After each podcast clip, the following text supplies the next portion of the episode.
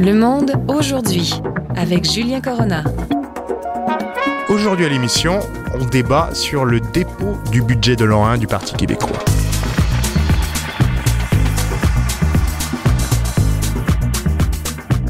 Bonjour à tous, Julien Corona micro, Daniel Fortin la réalisation, c'est le monde d'aujourd'hui. Aujourd'hui on parle du budget de l'an 1 du Parti québécois. Notre premier invité, c'est le co-porte-parole du parti en matière de finances, Gabriel Coulombe. Et nos deuxièmes invités, parce qu'ils sont deux, ça sera André Lamoureux, politologue, et Mathieu Castonguet, avocat dans le milieu syndical et nouveau collaborateur à cette émission pour les questions politiques. Avec eux, on débattra sur les différentes discussions qu'il y a pu avoir depuis le début, euh, depuis le dépôt de ce budget. Notre premier invité du jour, c'est Gabriel Coulombe, le co-porte-parole du Parti québécois en matière de finances. Bonjour, monsieur Coulombe. Bonjour. Avec vous, on va bien sûr revenir donc sur ce dépôt du budget de l'an 1, un dépôt qui fait l'actualité encore ce vendredi, un dépôt assez important. Avec vous, on va vraiment revenir sur les aspects économiques et la présentation de ce budget. Qu'est-ce qu'on a au fond de ce budget? Ma première question, c'est L'un des grands éléments de ce budget, c'est expliquer à quel point le, Québec, la transition de province à pays indépendant ne nuira pas vraiment à l'économie et fera en sorte qu'on sera bien placé dans l'OCDE au niveau de la dette, au niveau de la croissance, au niveau de notre statut en matière de richesse. Euh, expliquez-nous, dans la façon de parler, de manière un peu vulgarisée, comment vous avez pu en venir à cette conclusion?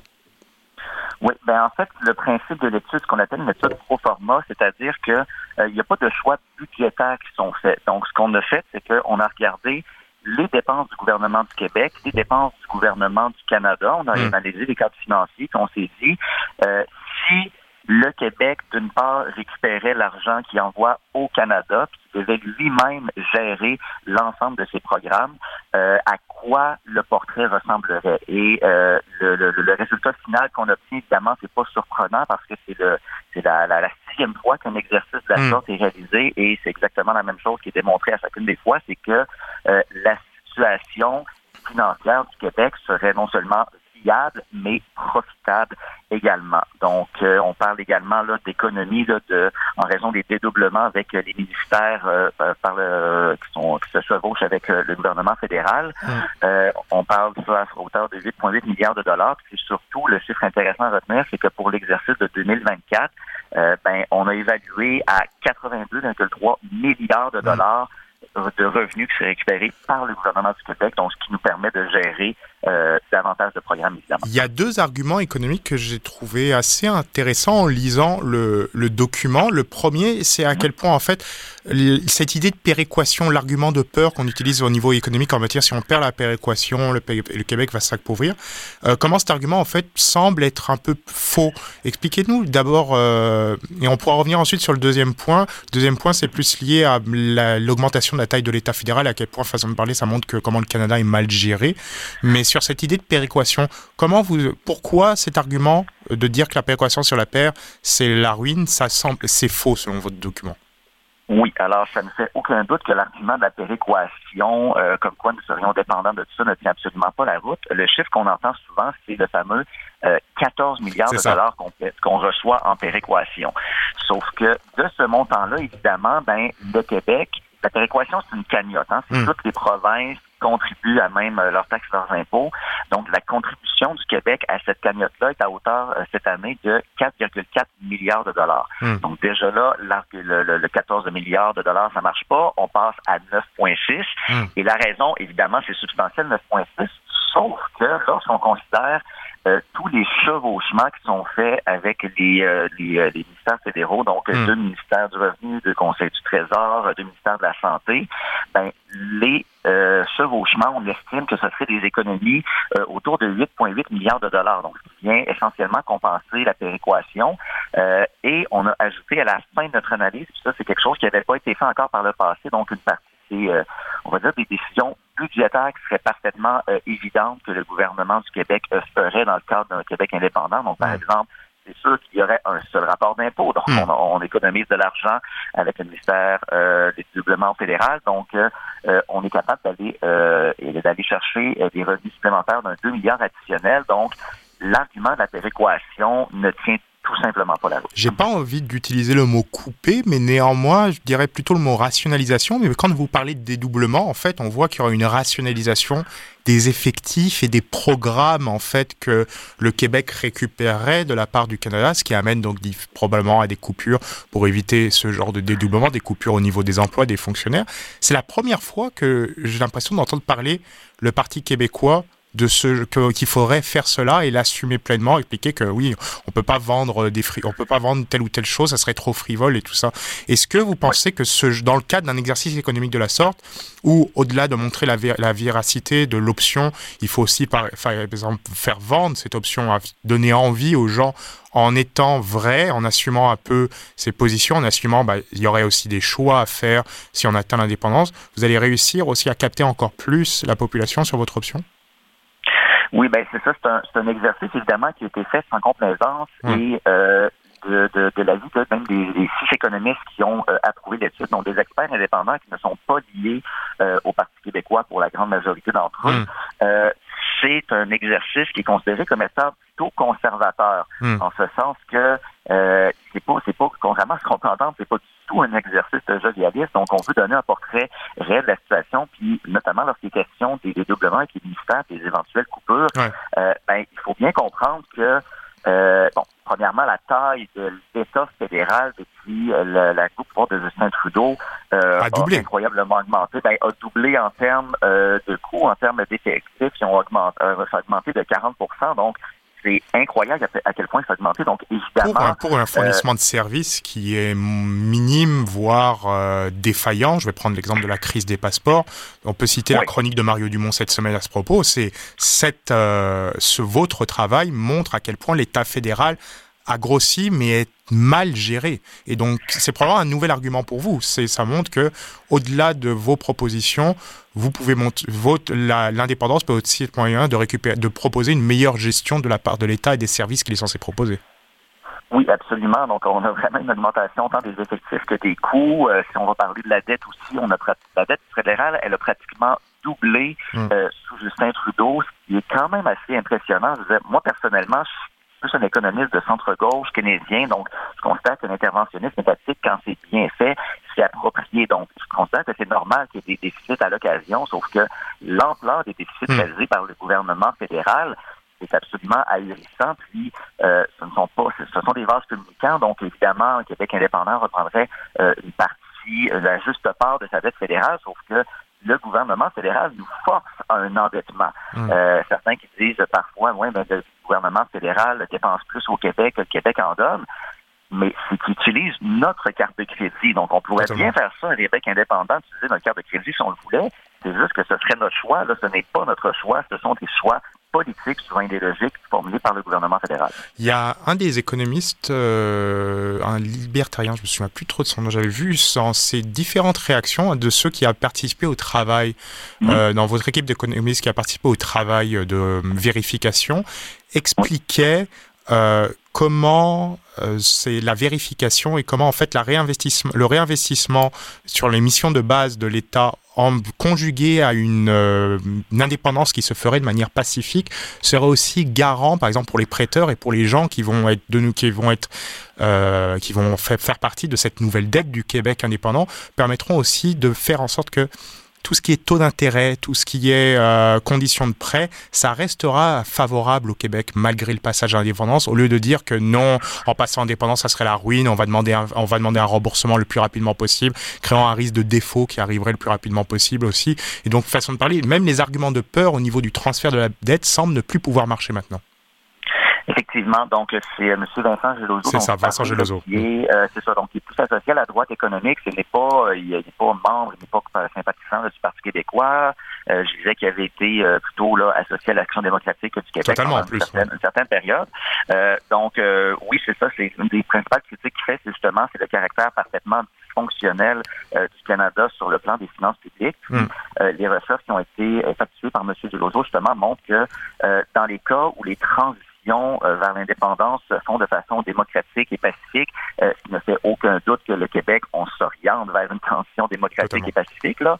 Euh, donc, montre que justement, il y a même un effet là, positif sur l'économie dans les premières années, euh, de, de, en raison notamment de l'engouement qui est suscité par ça, du fait qu'il y a un certain nombre d'ambassades qui vont euh, aussi, donc représentation diplomatique. Mmh.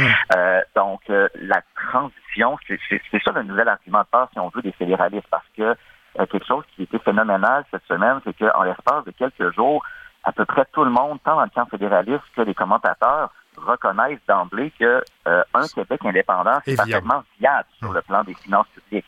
Donc, le nouvel argument, c'est maintenant de dire, euh, de prendre dire l'épouvantail de la transition, euh, mais selon plusieurs études euh, indépendantes, donc qui ne sont pas du tout partisanes évidemment, ben, des exemples des pays qui ont traversé, qui sont restés à l'indépendance de façon pacifique, ben, montrent que ça s'est très bien passé sur le plan économique. Donc, évidemment, on n'a pas de déficit, on ne peut pas prédire à tout coup, euh, mais on est rendu, à mon sens, à une étape de notre histoire où est-ce que euh, l'audace est absolument nécessaire et le statu quo euh, que souhaitent certains, ben, mm. même sur le plan des finances publiques, ce n'est pas du tout rentable pour le Québec. Merci beaucoup d'avoir euh, recité le nom de Monsieur Gelozo, Vincent Gelozo. Je me souviens, j'avais du mal à, j'avais du mal à ressortir son nom. Mais l'autre exemple est très intéressant qu'il avait cité, c'est aussi à quel point, au niveau de la transition, les prêteurs, les différents acteurs du monde financier, les banques, elles ont intégré dans leur risque au niveau des prêts, même les prêts contractés par l'État québécois, par le par province du Québec pour l'instant,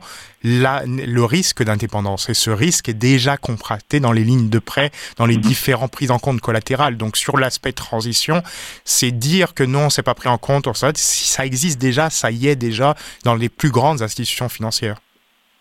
Oui, tout à fait. C'est important de rappeler aussi que déjà la, la, cote de crédit du Québec euh, et pour certaines agences de notation, on parle de double A, pour d'autres de triple A. Donc c'est déjà euh, parmi les, euh, les parmi les excellentes cotes de crédit qu'on peut avoir, qu'on peut observer à l'échelle internationale. Puis euh, la position du Québec, tant sur le sol budgétaire que sur euh, la, la, la, situation de la dette. Donc, quand on fait des comparaisons avec les pays de l'OCDE, avec les moyennes des pays européens, on se classe d'une façon très, très avantageuse. Hmm. Euh, donc là-dessus non plus, il n'y a, pas, a pas de doute à avoir. Le dernier, la dernière question avant de se quitter, M. Coulombe, que je voudrais vous poser, c'est les critiques qu'on a eues mercredi, la presse, euh, surtout par euh, Michel COG, a expliqué comment beaucoup d'éléments qui mettaient que votre budget était jovialiste, qu'il était mal fait, qu'il y avait des éléments qui n'avaient été pas pris en compte, surtout au niveau des dédoublements. Mais quand on voit différents points, ces éléments ont été pris en compte. Est-ce que vous pensez que la principale, les principales critiques qui pourraient se faire contre votre budget prochainement, c'est surtout c'est ça, c'est reprendre ces éléments de peur, qu'il va falloir faire plus un travail de communication et d'éducation pour peut-être contrer ce genre de contre-argumentaire.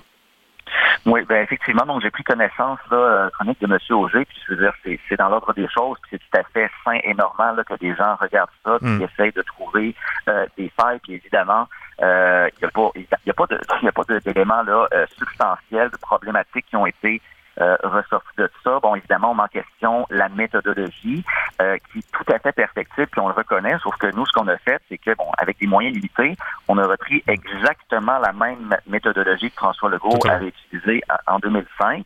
Euh, il y a des faiblesses, c'est euh, évidemment devenant une prise de pouvoir du Parti québécois en 2026 comme on souhaite, ben on souhaiterait évidemment là, euh, refaire cette étude-là avec les moyens de l'État. Euh, c'est tout à fait sain là, de euh, relever là, certains éléments qui sont perfectibles, mais dans l'ensemble, donc les, analyses qui ont été, notamment M. Monsieur Sauger, M. Valle aussi, qui ont critiqué hmm. ça, ben ont essayé d'utiliser une nouvelle méthodologie inventée en 24 heures comme ça sur un coin de table. Donc, il euh, ne faut pas non plus prendre ça avec euh, du cash comme on dit. Merci beaucoup, Monsieur Coulombe, Gabriel Coulombe, co-porte-parole du Parti québécois en matière de finances, d'avoir été avec nous ce midi. C'est toujours, c'est un plaisir de vous avoir reçu. Vous revenez quand vous souhaitez. Ça fait plaisir. Merci beaucoup.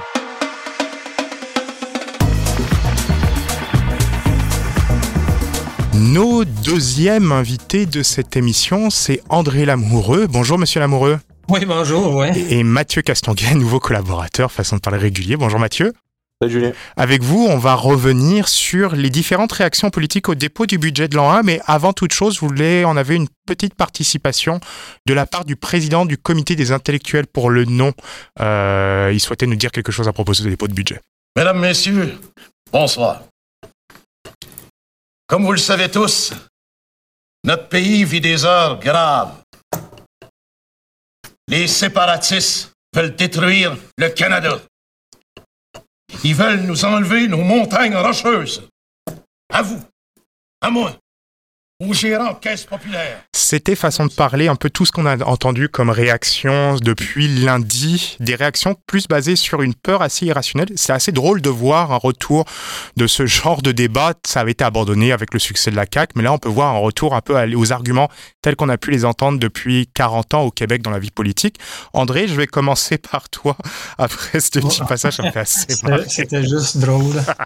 ça fait assez marrer, mais c'est assez drôle de revoir ce genre de réaction, et même de la part de certains chroniqueurs, et je vais prendre l'exemple un peu hier de la, chronique de mercredi de Michel Cog euh, dans la presse, de voir euh, ce retour de ce genre d'argument sans aller un peu plus dans le détail, alors qu'on pourrait quand même critiquer le budget sur certains aspects, mais non, on va prendre plus des arguments de cœur qui semblent pouvoir de moins en moins passer dans la population. Ben, ça, dépend de quel, sur quel aspect on veut insister là, dans l'échange. Il y a l'opération politique en tant que telle, de la part de Paul Saint-Pierre Plamondon, dans le contexte actuel. Euh, moi, je, considère que c'est plus un exercice théorique, hmm. dans la mesure où on n'a pas un, mouvement euh, de masse là, qui nous dirige vers l'indépendance euh, au moment présent. Et je pense pas que c'est pour très bientôt. Hmm. Euh, moi, j'ai vécu tout le référendum, j'ai vécu tout ce mouvement souverainiste. Les... Je me rappelle quand j'étais jeune, j'écoutais Burgo, là, je me disais, ouf, l'indépendance, c'est sûr que ça va arriver, ça va se produire d'ici, euh, je sais pas, 20 ans, 30 ans. Et aujourd'hui, j'en suis rendu à la, conclusion presque que ça ne se produira pas lors de mon vivant. Hmm. Euh, donc, l'exercice, c'est sûr qu'il vaut la peine d'être fait, mais dans une situation, à mon avis, où il y a un mouvement véritable de où le questionnement se pose concrètement, réellement dans la population, qui a un mouvement de masse qui pousse, qui pousse pour la souveraineté et qui a une perspective d'un référendum. Mm. Et ce n'est pas le cas. Euh, c'est pour ça que je dis que c'est un exercice théorique, puis à mon sens, euh, peut-être même futile dans le contexte présent, parce que l'enjeu de l'indépendance, de la souveraineté n'est pas là. C'est ce que je veux dire. Je ne dis pas que c'est pas important de le faire, au contraire. Puis moi, je vous le dis tout de suite, là, je suis un souverainiste. Là. Je, ne suis pas un, fédéraliste, un fédéraliste. Mais il y a un mouvement, n'est pas là. Euh, je, me rappelle, en 80, j'ai, moi, 81, 80, dans, dans ces temps-là, j'étais au mon syndicat.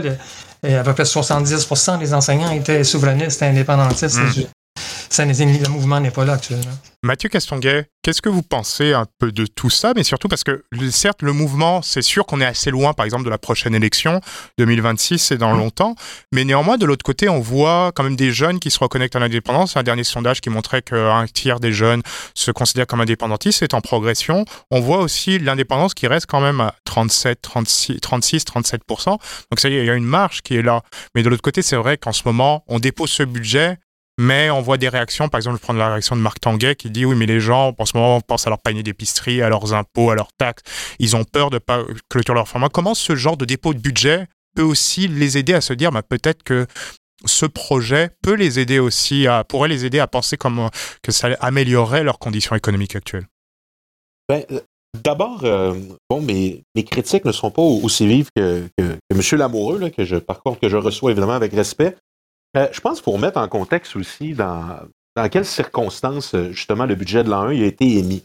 Euh, d'abord, ce qu'on peut noter au niveau médiatique en partant, c'est que le, dépôt du budget a, reçu, une, à mon avis, une couverture médiatique étonnante. Hum. Même, même lors de l'effeuillage du budget. la semaine dernière. La, fin de semaine dernière, on voyait que ça intéressait quand même les médias. Puis moi, j'estime que ça contredit quand même un peu l'argument, le fait que ça intéresse personne. Que la plupart des chroniqueurs aussi ont remarqué, euh, ont noté, même ceux qui ne sont pas connus pour être des indépendantistes farouches, c'est qu'encore une fois, le Parti québécois réussissait à dicter l'agenda politique. On le sait, il l'avait fait avec le serment au roi. Puis même hier, à l'Assemblée nationale, il y a une motion qui a été adoptée euh, à l'effet que le Québec, à, l'unanimité par ailleurs, que le Québec souverain avait euh, tous les moyens seraient viables, serait, viable une fois un État. Hmm. Et je, je, souligne et je présume que ça a fait grincer les dents quelques fédéralistes qui étaient là en chambre. Maintenant, c'est vrai qu'il y a beaucoup de chroniqueurs euh, qui remettent en question l'opportunité de sortir le budget à ce moment-ci. Hmm. Par contre, je, soumets respectueusement que c'est une mécompréhension par rapport à la démarche. À ce stade-ci, c'est moins pour susciter l'adhésion ou essayer de convaincre la population. Je pense que ce que M. Saint-Pierre Plamondon essaie de faire, ce que le Parti québécois essaie de faire, c'est surtout de démontrer la rigueur de sa démarche, commencer recommencer à normaliser le discours à l'effet hmm. qu'un Québec souverain soit viable. Et j'ajouterais peut-être, euh, j'étais pas né, mais en 1980, euh, dans le livre de Jacques Parizeau, Pour un Québec souverain, M. Parizeau expliquait qu'en 1980, euh, le, gouvernement n'avait pas adopté, avait pas abordé de front les enjeux économiques, dans le fond, par rapport à la souveraineté du Québec. ce qu'il expliquait, c'est que ça avait fini par plomber la campagne. Évidemment, j'étais pas là, contrairement à M. Lamoureux, là, je me fie euh, à ce qu'on raconte. Puis il expliquait qu'en 1995, il avait fait l'inverse.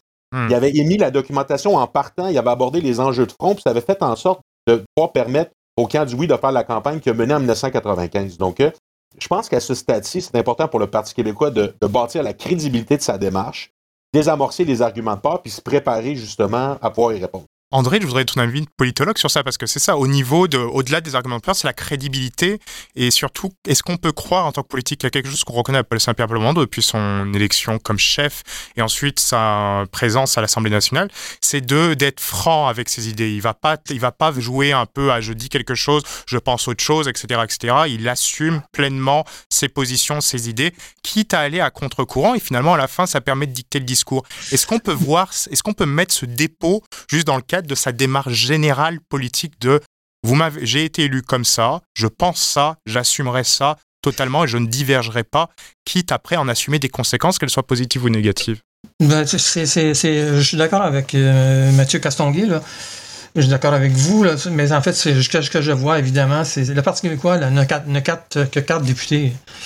Il ne peut pas euh, monopoliser euh, les débats à l'Assemblée nationale. Donc, c'est certain que c'est une opération politique au sens qu'on lance ça pour euh, déterminer en quelque sorte l'agenda et se positionner au cœur du, débat politique au Québec. Hmm. je pense que de ce point de vue-là, c'est un, un, bon goût pour lui, mais euh, mais que probablement que ça n'en aura pas de. Ça n'en aura pas, en cause ce que je dis, là, le fait que le Québec est viable. Moi, j'ai aucun doute là-dessus, dans, le cadre d'un projet souverainiste. Mais c'est euh, théorique et futile, à mon avis, parce que dans deux, trois semaines, tout le monde va avoir oublié ça, puis on va passer à d'autres sujets. C'est ça l'affaire. Il n'y a pas de mouvement de masse qui se bat aujourd'hui pour l'indépendance, la souveraineté. J'aimerais aussi revenir sur la question de l'étude en elle-même. Je la trouve très édulcorée et partielle. Il y a beaucoup d'autres fardeaux, là, je pense qu'on peut imaginer dans le cas d'un Québec indépendant. Et c'est peut-être pas aussi rose, parce que c'est ça que j'aime pas, ce côté-là, rose, et édulcoré, c'est facile. Et tout va aller bien, comme dans le meilleur des mondes. Il n'y aura pas de vagues, il n'y aura pas de, de, de tempête, de tornade. Euh, c'est pas, je pense que c'est pas aussi simple que ça. Une bataille pour l'indépendance, ça, brasse. Mathieu, tu souhaitais répondre peut-être à cet argument? Ben, je pense que c'est inévitable que dans, dans la production d'un tel document que finalement on revient euh, remettre en question soit la méthodologie ou bien la comment dire la justesse de la démarche. Ça me semble, ça me semble évident, puis j'entends bien les, arguments de M. Lamoureux, puis on, commence à le voir aussi. Là. Euh, étonnamment, c'est pas tant euh, les partis fédéralistes à l'Assemblée nationale qui ont émis les critiques les plus virulentes. On voit que c'est certains chroniqueurs. Et on, les entend, les arguments, par exemple, disons, à, des perspectives jovialistes par rapport à la croissance d'un Québec souverain, etc. Et je, je, en tout cas, je, ne dirais pas que je les partage, mais en tout cas, je, suis d'accord pour dire que ce sont des considérations importantes. Une fois que c'est dit, euh, euh, c'est évident qu'avec les ressources euh, que détient le Parti québécois présentement, il y a plusieurs chroniqueurs qui ont, salué aussi la qualité de la démarche. C'est sûr que M. Saint-Pierre Plamondon a ouvert la porte à ce que l'exercice soit refait une fois au pouvoir avec les ressources de l'État. Ben là, c'est sûr que l'exercice pourrait être poussé davantage. Sur un autre aspect que je pourrais vous entendre sur ça, c'est sur un, ce budget a prouvé quelque chose aussi qui pourrait être utile dans la politique actuelle et surtout la politique fédérale si des élections s'en viennent, que ce soit en 2025 telles qu'elles sont prévues ou avant, c'est à quel point le Canada sous Justin Trudeau est mal géré, a grossi de manière inefficace et a nourri les déficits de manière à quasiment potentiellement mettre à mal les générations futures par rapport à l'endettement et par rapport au taux d'intérêt tels qu'ils vont évoluer. Est-ce que c'est sur cet élément-là économique ça peut être utile aussi au camp de la dépendance, mais ça peut être aussi utile. C'est des arguments qu'on propose à façon de parler à tous les partis qui sont contre la politique actuelle de Justin Trudeau. Et c'est peut-être l'un des legs de ce document. C'est montrer à quel point le Canada actuel est défaillant dans sa politique économique, André ah ben, ça, ça, c'est pas, c'est pas, à mon avis, c'est pas ça l'enjeu, euh, parce que euh, tout le monde le sait, la dette fédérale a doublé là, avec Trudeau, c'est absolument incontrôlé, c'est faramineux, c'est mal géré, c'est même catastrophique même pour l'avenir du Canada. Mais moi, c'est pas ça, c'est le document en, tant que tel lui-même. Euh, moi, j'ai regardé un paquet d'aspects, mais je, trouve qu'il y a beaucoup de choses qui sont sous-estimées en termes d'impact. Lesquelles, par, exemple? Par exemple, les affaires étrangères. Si le Québec devient un pays euh, souverain, indépendant, là, Combien de missions euh, diplomatiques devra-t-il soutenir? Il n'y a rien dans le document. Là. On parle de dizaines, de dizaines, peut-être de centaines de missions diplomatiques. Là, je, fais une énumération en vrac. Là. Euh, la, question de Poste Canada, le transfert, c'est quand même un paragraphe dans le document. Euh, la prise des responsabilités, il n'y a, rien sur la sécurité du Grand Nord. Est-ce que le Québec devrait armer une flotte, une, armée, je ne sais pas quoi? Dans, les, dans le contexte international présent, là, il, y a, il y a une sécurité forte qui doit être assumée. Hmm. Euh, la question du service des passeports, euh, c'est gros, c'est pas petit. Euh, la gestion de la citoyenneté, c'est aussi c'est un paragraphe, c'est comme si ça irait bien. Hmm. Les anciens combattants ont dit bon ben ça c'est pas très compliqué, on mettrait ça dans le budget de l'emploi, c'est la solidarité sociale. Je trouve qu'il y a des, des petits, des petits comment je dis ça, des raccourcis très faciles et puis qui sont euh, la gestion des ports, par exemple, ça va être une immense responsabilité des pêches et océans. La voie navigable du Saint-Laurent aussi. Beaucoup plus gros qu'on pense. Et c'est pour ça que je dis que c'était décoré. Et, et, et, je pense pas que ce soit. Bon, Francis Veil, lui, dit que ce serait un déficit de, 20 milliards, mais ça serait peut-être plus que ça encore. Donc, il ne faut pas. Euh, faut, faut, faut pas y aller dans des visions simplistes. et ça, je, ne, parle même pas des secousses, parce qu'on les a vues en 80, les banques, les menaces, euh, les, la question des, taux de change, euh, la cote de crédit du Québec. Il y a un paquet de choses qui peuvent se produire pendant un processus qui mène à, l'indépendance et qui joueront sur le, qui joueraient inévitablement sur le budget d'un Québec indépendant. Mathieu Castonguay, sur ce point-là, est-ce que tu souhaiterais rajouter ou contredire quelque chose?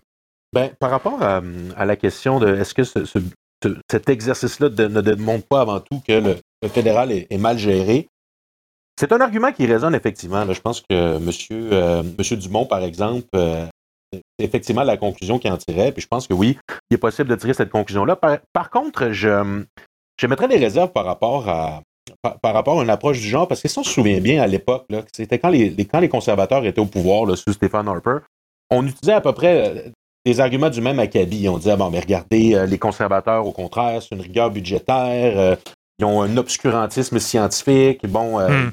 ils, luttent pas, ils contribuent pas, avec les conservateurs au pouvoir, le Canada ne contribue pas à la lutte au changement climatique. Inévitablement, ça va faire remonter le oui. On a tous constaté, c'est pas tout à fait ça qui est arrivé. Hmm. Donc, moi, je pense qu'en soi, je pense qu'il faut critiquer le, régime fédéral. c'est sûr qu'après ça, chaque parti, chaque parti au pouvoir a ses propres travers, mais à mon avis, c'est pas ça qui doit être prépondérant. Merci. En tout cas, on va se quitter sur ces mots car le temps presse. Merci beaucoup, André Lamoureux, d'avoir pu répondre à des questions. C'est un plaisir d'avoir pu euh, reparler avec vous, André. Ok, ça fait plaisir aussi. Ça fait, plaisir. Vous revenez quand vous le souhaitez. Bonjour, monsieur Castonguay. Euh, peut-être un de ces jours. Et merci. Et merci beaucoup Mathieu. Tu reviens quand tu veux pour une prochaine émission et une prochaine analyse politique. Merci. Et quant à nous, ben, on se retrouve la semaine prochaine pour un nouveau numéro du Monde d'aujourd'hui. Merci à vous. Passez une très belle fin de semaine dans la scène de Radio VM.